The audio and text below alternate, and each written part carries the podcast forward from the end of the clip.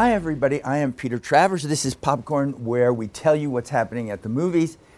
And my guest today, Claire Foy, well, she's just got everything going for her. She's just won the Emmy for The Crown. Everybody that's seen First Man is buzzing about Oscar for that one. And now in The Girl in the Spider's Web, she's just a tough, tattooed chaser after male predators that she can either strangle, destroy in some way. So good for you, Claire Foy. There's just nothing. Did you? You like popcorn, don't you? I'm really munching it's away. Good. You're it's working, really I'm like- good. Yes, that's it. You want me to continue that introduction? Just you keep going, I'll just to finish keep that it whole thing. Mm. and I'll finish it. You can have it at any time. in Thank the you. world. Thanks You so much. But look at all of those. Which is you? Come on. Which one of these three that I mentioned is closer to the Claire Foy Um, that's sitting right here now? All of them, really. Like I've got all, yeah, I've got all of them living in me somewhere, and um, I see Queen Elizabeth really in a tattoo and a leather jacket on, yeah, so do a, on a motorcycle. Right. That's that person inside her screaming to get out. Um, but no, yeah, definitely all of them. I think different facets of their character are definitely things that I sort of want to kind of face in myself, or things that I kind of think that I, you know, um, I'm sort of fascinated by, or and you know, there's always a reason why you play each character, but all three of them definitely are in there. So you're just a mad schizophrenic Yeah, in some way. much, yes, yeah. everything in your head is I've just got a terrible they're all living with you. You say goodbye to no one. Yeah, exactly. I, unlike too many people who missed it, saw you in a movie called Unsane, yeah. where I saw the crazy person in you. Yeah, so did there Steven Soderbergh. was. That's why he gave me that it was. job. yeah. It was. That was good preparation for this, wasn't it? Yeah, it was actually a similar that doing that movie kind of made me more interested in doing Spider's Web because I'd done that film with Steven and it was a really kind of throw yourself in, um, don't think about it, you know, just deal with whatever's happening in that scene at the moment in that moment. And I've been very, very as an actor anyway, I was always very, very prepared. I was always you know, I'd done a lot of dialogue heavy kind of things, and then suddenly to kind of be doing something that was just like, just go, don't think, just go. um, and that's what Fede, that's what Fede said to me. He said it's going to be just raw, and you need to just jump in and be brave. And I was like, oh, that sounds good. Well, it is great because you don't. Lisbeth Salander, as you play her, doesn't have a hell of a lot of time for brooding. Oh no, She's on, she's on the run, isn't yeah, she? All the the entire time. time, yeah.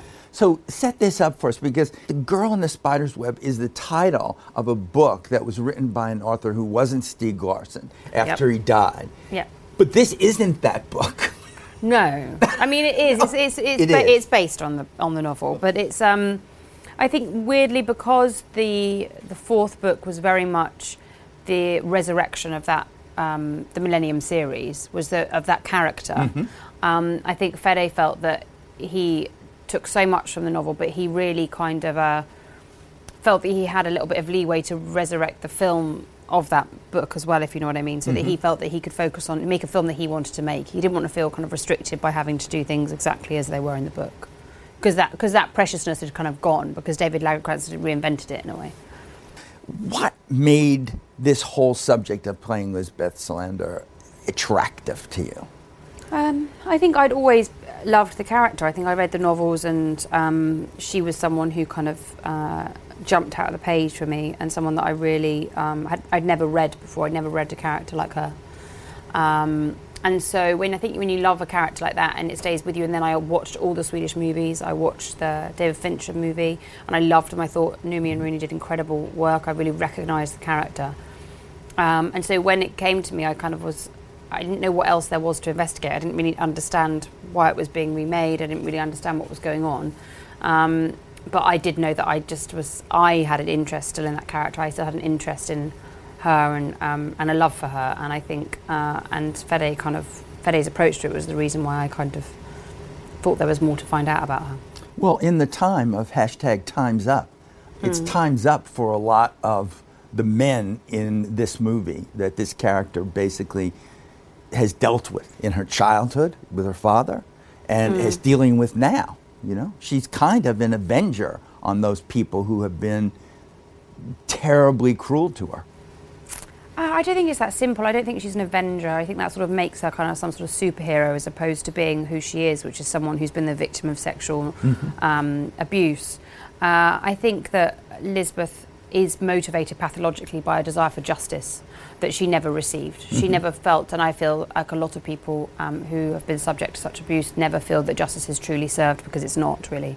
Um, and I think that Lisbeth can't really sleep if she sees that um, injustice still, per- if she still sees the, you know, the predator and victim kind of dynamic being played out and that the, the predator's never punished. She can't bear it. And so she goes out of her way to make those predators um, ulti- ultimately feel how they've made the victim feel. Um, uh, and I and I and that's pathological. She's not. It's not like she's got some sort of doctrine or moral that she's kind of going out there and doing. She just physically she can't stop doing it. Well, it's interesting because a superhero she isn't. She takes her lumps in this movie. Oh, yeah, she sure does, yeah. It's just. Sometimes I'm thinking, how is she getting up? You know, Mm. and you rarely see that. Usually, you see a character that's, I'm ready for the next one, Mm. and she's beaten up a lot by mm. what she's doing in that, which makes her quest in the movie even more touching. I think. Yeah, well, I always really strongly felt that the thing that's so interesting about Elizabeth is that she's not the most physically strong person. It's not like she could mm. beat up a six foot man. That's not. She's not. Um, she's she doesn't have any kind of idea that she's superhuman. That's not. But what she does have is speed and intelligence that a lot of people don't have. That she's definitely brains over brawn, um, and also her will to survive is so strong. Her will to live, her will to. Her, her determination, her strength, and her spirit are so, so, so strong in her that she will be there clawing her way out. She will do everything until the last moment. And I think when you have that fight for life, I think it means that you end up being able to take a bit more than other people. What's the most fun about playing her? I wouldn't sum her up as a fun character. She's not a fun character to play. You know, um, there's a lot of darkness there and a lot of pain. But I, I, I really enjoyed the, the, the stunt work. I really enjoyed the kind of learning to do the fight sequences and the physical, physically transforming in that way. I'd never done that before, and I really enjoyed that. So when you're starting in this business, was it on the stage? Um, I went to, I, well, I mean, I went to university and then I, and then I went to drama school. Um, but my first job um, wasn't on wasn't on the stage. It was in a, uh TV show in the UK, and then and then I and then I went into theatre and then did another TV show. So I mix. I've always mixed it up, really. I remember seeing you in Wolf Hall, where you were Anne Boleyn, which I think is great, given that you played Queen Elizabeth, because the Queen is still with us, and Anne Boleyn had like a thousand days right before she was beheaded. So things are going great, you know, for you now in terms of the characters you're playing. Well, I mean, I mean, uh, I mean, the Queen of England is a sovereign in her own right, and Anne Boleyn was married to Henry VIII, so she to, to get kind of pedantic about it, she wasn't going to last long with that guy in charge. so when you're doing this, when you're playing Queen Elizabeth, Mm-hmm. did you get to meet her? No. No, she didn't call you and say, Claire, you know, season one, episode four. It What isn't thinking? exactly what. Yeah, what what was that about? Uh, no, it doesn't You really haven't work been like invited to the palace. No. Well, this is just terrible. Does she It's know you won the it's Emmy? really good. though. No, of course she doesn't. She's the Queen of Queen England. I know she is, but I, I have this idea for her. And you actually play her that way, where she has mischief inside of her. Oh yes, of course she, does. Yeah. Yeah. I don't think she has a fascination with kind of uh, celebrity or um, fame in that way. Here you play this, you're British, you're playing this, and then they say, you know what you should be doing? You should be playing the wife of astronaut Neil Armstrong, who was the Janet Armstrong. Janet. Yeah. Did you have any fear about doing this, playing this person? Well, I mean, it, it doesn't really work like that. Nobody says you should be doing. No one can tell me what I should or shouldn't be doing in my career. It's my career. So. So you um, say it.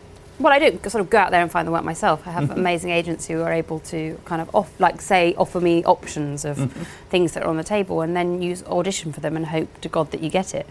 Um, and that's what happened with First Man. That I read the script and spoke to Damien, and um, I just thought it, Janet was just an amazing woman and so beautifully drawn by Josh. And so then I, you know, you know, went to LA and auditioned for it, and really luckily got the part. Um, uh, it was just such an honour to work with him and Ryan and everyone in the movie. What was she to you when you first approached this part?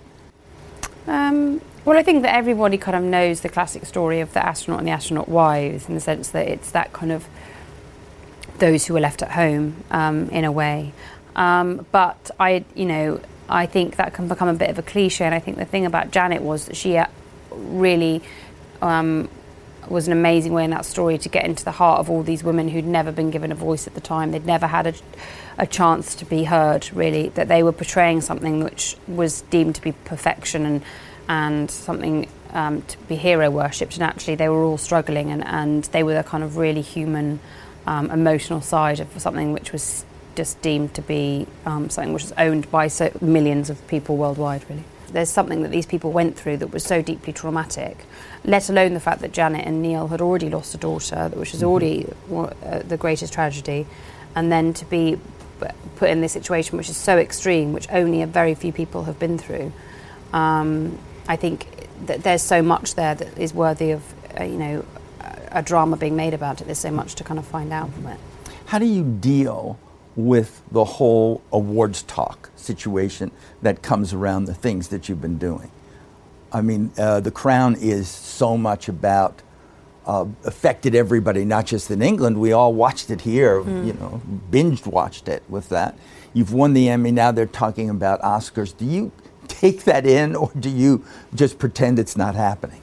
How do you deal with it? Um, well, the thing is, it's it's not like in everyday life people are walking around going, Oscar, Oscar, Oscar. You they're know. not. What's wrong? Not. Who are your friends? Come on. Um, well, no, they I should mean, be saying that. I'm going to do that to you the rest of the interview and just okay. scream Oscar, Oscar, uh, Oscar. No. Right here it is. Uh, I think that so it's an amazing. You know, I think the, I think the film is incredible. I think what Damien did was amazing. I think he took a huge risk and he was so brave with his own um, kind of uh, his idea about the film. Um, so any attention that the film gets, I think, is truly, truly deserved. But anything to do with me or um, anything like that, you know, I, it's a it's so lovely that people respond to your work that way. But at the same time, you know, um, it, it's not something that I kind of dwell on. what is the trajectory that you see as an actor in this business that you've chosen to be in? Do you ever say to yourself, "I'm going to take some time off"? I'm what do you do when, because the crown is a beast, isn't it? To, mm. to shoot something that long. Mm. Um, what do you do when there's time off and you just go, yes, I'm free? Um, well, I mean, I'm sort of in charge of that, really. Um, and so, you know, um, I knew after making, um, I did First Man and Spider's Web pretty much back to back. So, and I'd never really done that before. Um, and I knew it was going to be hard, and it was really hard. Um, but so, but I, you know, was just um, knew that I needed time off after that. So I had kind of a good five months off after that, and and uh, and you know, I think you have to take care of yourself. You have to have as much time off as you do working, because otherwise, um, you're no use to anyone. So here it is. You've had this run of things, and especially with the crown, you had to say goodbye to it. Mm-hmm. This would be wrenching to me if I were involved in something like that. And then suddenly people were playing my part. Have you sat down with Olivia Colman and said, have you two talked? Um, uh, yeah, we've talked. We haven't talked about the part. We've talked about working. Really? Yeah, yeah, yeah. Um, uh, I've met Olivia before. She's like a lovely, lovely woman, and we've been in touch quite a lot. Um, but it's not my part. Um, there's to be an actor, you have to. It's you love actors, you love other actors. Mm-hmm. I mean, I do anyway. Mm-hmm. I am not in this industry to to win, uh, or it's like competitive. I, I, I, you know, act is the only reason I'm able to act. If someone else is acting opposite me, that's the only reason I'm able to do what I love. So, um, and and the ownership that people would feel about that character, I think is wonderful because that means that they've loved that character. But at the same time, I inherited it from many other actresses. That part, the, the part of Elizabeth Mountbatten has been played by many, many other women, um, and so it's in the nature of this industry of of acting that you hand that part. Once you finish playing that role, it can be done again. That's that's the point of it. So, I, I feel no. Um, it's not wrenching for me. It feels, you know, the right thing, and, and, and I'm so proud that the show goes on. It could so easily not be that way. Well, I'm thrilled for everything for you oh, that's oh, going on in your life. That's really great. And this is the first time you've been on the show, so you don't know that we end in song.